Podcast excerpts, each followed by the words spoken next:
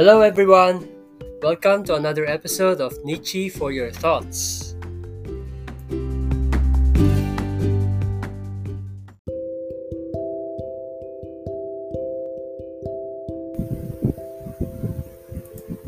Hello.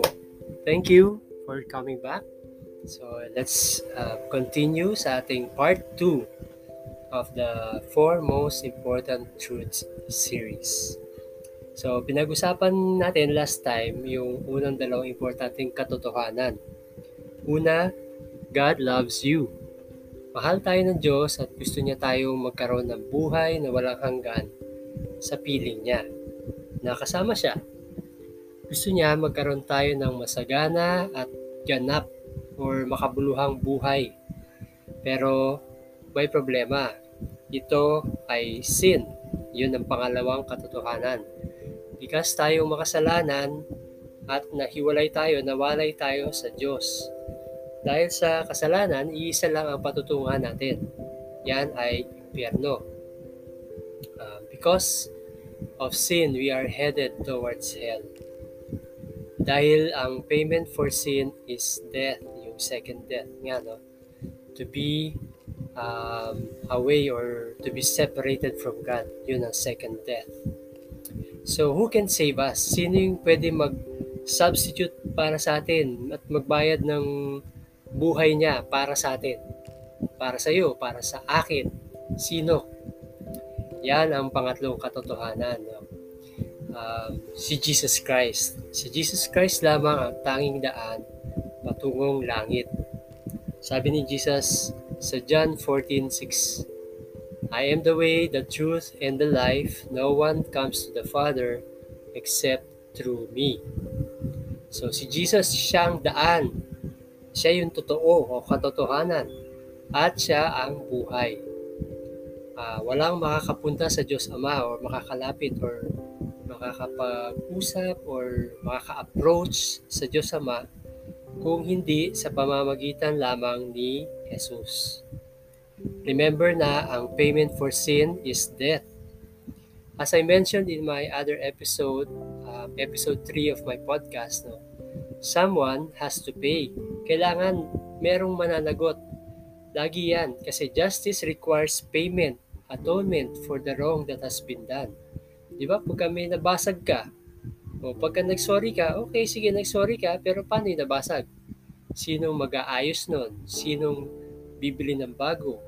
Di ba? So, kailangan merong mananagot. Si Jesus ang gumawa niyan. Siya ang tumayong substitute o kapalit para sa bawat isa sa atin. Doon sa krus, siya ang namatay. Para sa iyo, para sa akin, para sa atin lahat. Namatay siya once and for all. No, minsan, namatay siya ng minsan para sa lahat na bilang kabayaran sa mga kasalanan natin. Pero, nabuhay siyang muli. Yan ang patunay na siya nga ay anak ng Diyos. The Messiah, ang tanging tagapagligtas. So, may kikwento ako tungkol ito kila Joshua, Elijah, Samson, yan, mga kilalang um, tao sa Old Testament. Isa sila sa mga prophets or heroes o mga tinatawag na judges or hukom sa Old Testament. Mga leader sila ng Israel noon. So sabi sa Book of Judges, chapter 2, no, kapag may hinirang na judge o prophet si God, kasakasama ng judge nito si God at inililigtas niya yung mga tao, yung mga Israelita doon sa mga kaaway nito habang nabubuhay yung judge. So pinapakinggan at sinasagot ng Diyos sa mga hinaing ng mga Israelita habang buhay yung judge. Pero kapag namatay na yung judge, uh, like for example, old age, ganyan, pag pumanaw na yung leader, ang mga tao, bumabalik naman sila dat sa dati nilang mga maling gawain. At mas malala pa kaysa sa nung una. So ganun yung cycle. May darating na leader or judge, manunumbalik yung mga tao sa Diyos, they will follow God, ililigtas ng Diyos sa Israelita sa mga kalaban nila, at pag namatay yung leader, balik na naman ang mga Israelita sa mga mali nilang gawain tulad ng idolatry, sexual immorality, etc. Tapos may darating ulit na bagong judge. And the cycle goes on. So bakit ko shinare ito? Kasi sa New Testament, may binigay ang Diyos na leader. Siya ang ultimate judge. Tinatawag na Messiah. Siya si Jesus Christ. Yung Christ is Messiah eh. Kung susunod ka sa Kanya, siya magliligtas sa iyo sa iyong kaaway. Ang pinakamalaking kaaway natin, kasalanan or sin. 'Di ba? Sin puts us in a trajectory towards hell. And sabi sa judge, habang buhay yung judge, nililigtas ng Diyos ang tao sa kanilang mga kaaway. O ang good news niyan, although namatay si Jesus para sa kasalanan natin, pero nabuhay siyang muli. And now, He lives forevermore. Di ba? So, hindi na siya mamamatay. He is in the right hand of God, seated in the throne, lives forever. So, hindi siya mamamatay. Hindi katulad ng mga sinaunang judge na normal na tao lang at namamatay. So, may promise si Jesus.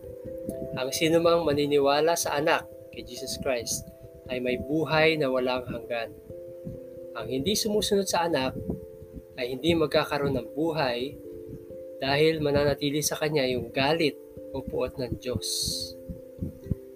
So now, punta na tayo sa fourth most important truth. Yan ay kailangan natin ilagay ang faith natin kay Jesus Christ para tayo ay maligtas. You need to decide for yourself if you will believe or not. Uh, I like yung quote sa Dark. It's a Netflix series. Sabi doon, every decision for something is the decision against something else. So, halimbawa, nag-lunch out ako and kumain ako sa Jollibee. So, kung nag-decision akong kumain sa Jollibee, ibig sabihin din nun, nag-decision ako na hindi ako kakain sa McDo, Chowking, or Greenwich nung time na yon. So, you will need to decide if you will put your faith in Jesus and live for God. Otherwise, you are deciding to live for this world and live for yourself. In my previous episode, Faith, Good Deeds, and Love, no, pinag-usapan natin ang Ephesians 2 na sinasabi doon, ang kaligtasan ay dahil sa kagandahan loob ng Diyos, God's grace. Through faith, not by works, kaya walang dapat ipagmalaki ang sinuman. Salvation is a gift of God. So there is a story about a convict sentenced to death, no? And then 15 minutes before his execution, dumating yung presidential pardon. It arrived and it was read to him, ganyan. Pero ang nakakagulat, hindi inaccept ng convict yung pardon. Sabi niya, hindi, kasalanan ko to, deserving ko to, hindi ko, hindi ko tatanggapin yung pardon. So sabi ng executioner, Oo, meron niyang pardon, binigay sa kanya yung pardon. Pero kung hindi niya tatanggapin, then wala tayong choice kung hindi i-serve yung sentence niya. I-serve his sentence of death. God's gift is readily available to us. We just need to accept it, receive it by recognizing that we are sinners and we need a Savior believing in Jesus Christ that He died on the cross for you and for me, and that He rose again and lives forevermore. We need to decide to live for God. If desidido ka nang tanggapin si Jesus sa buhay mo, we can pray.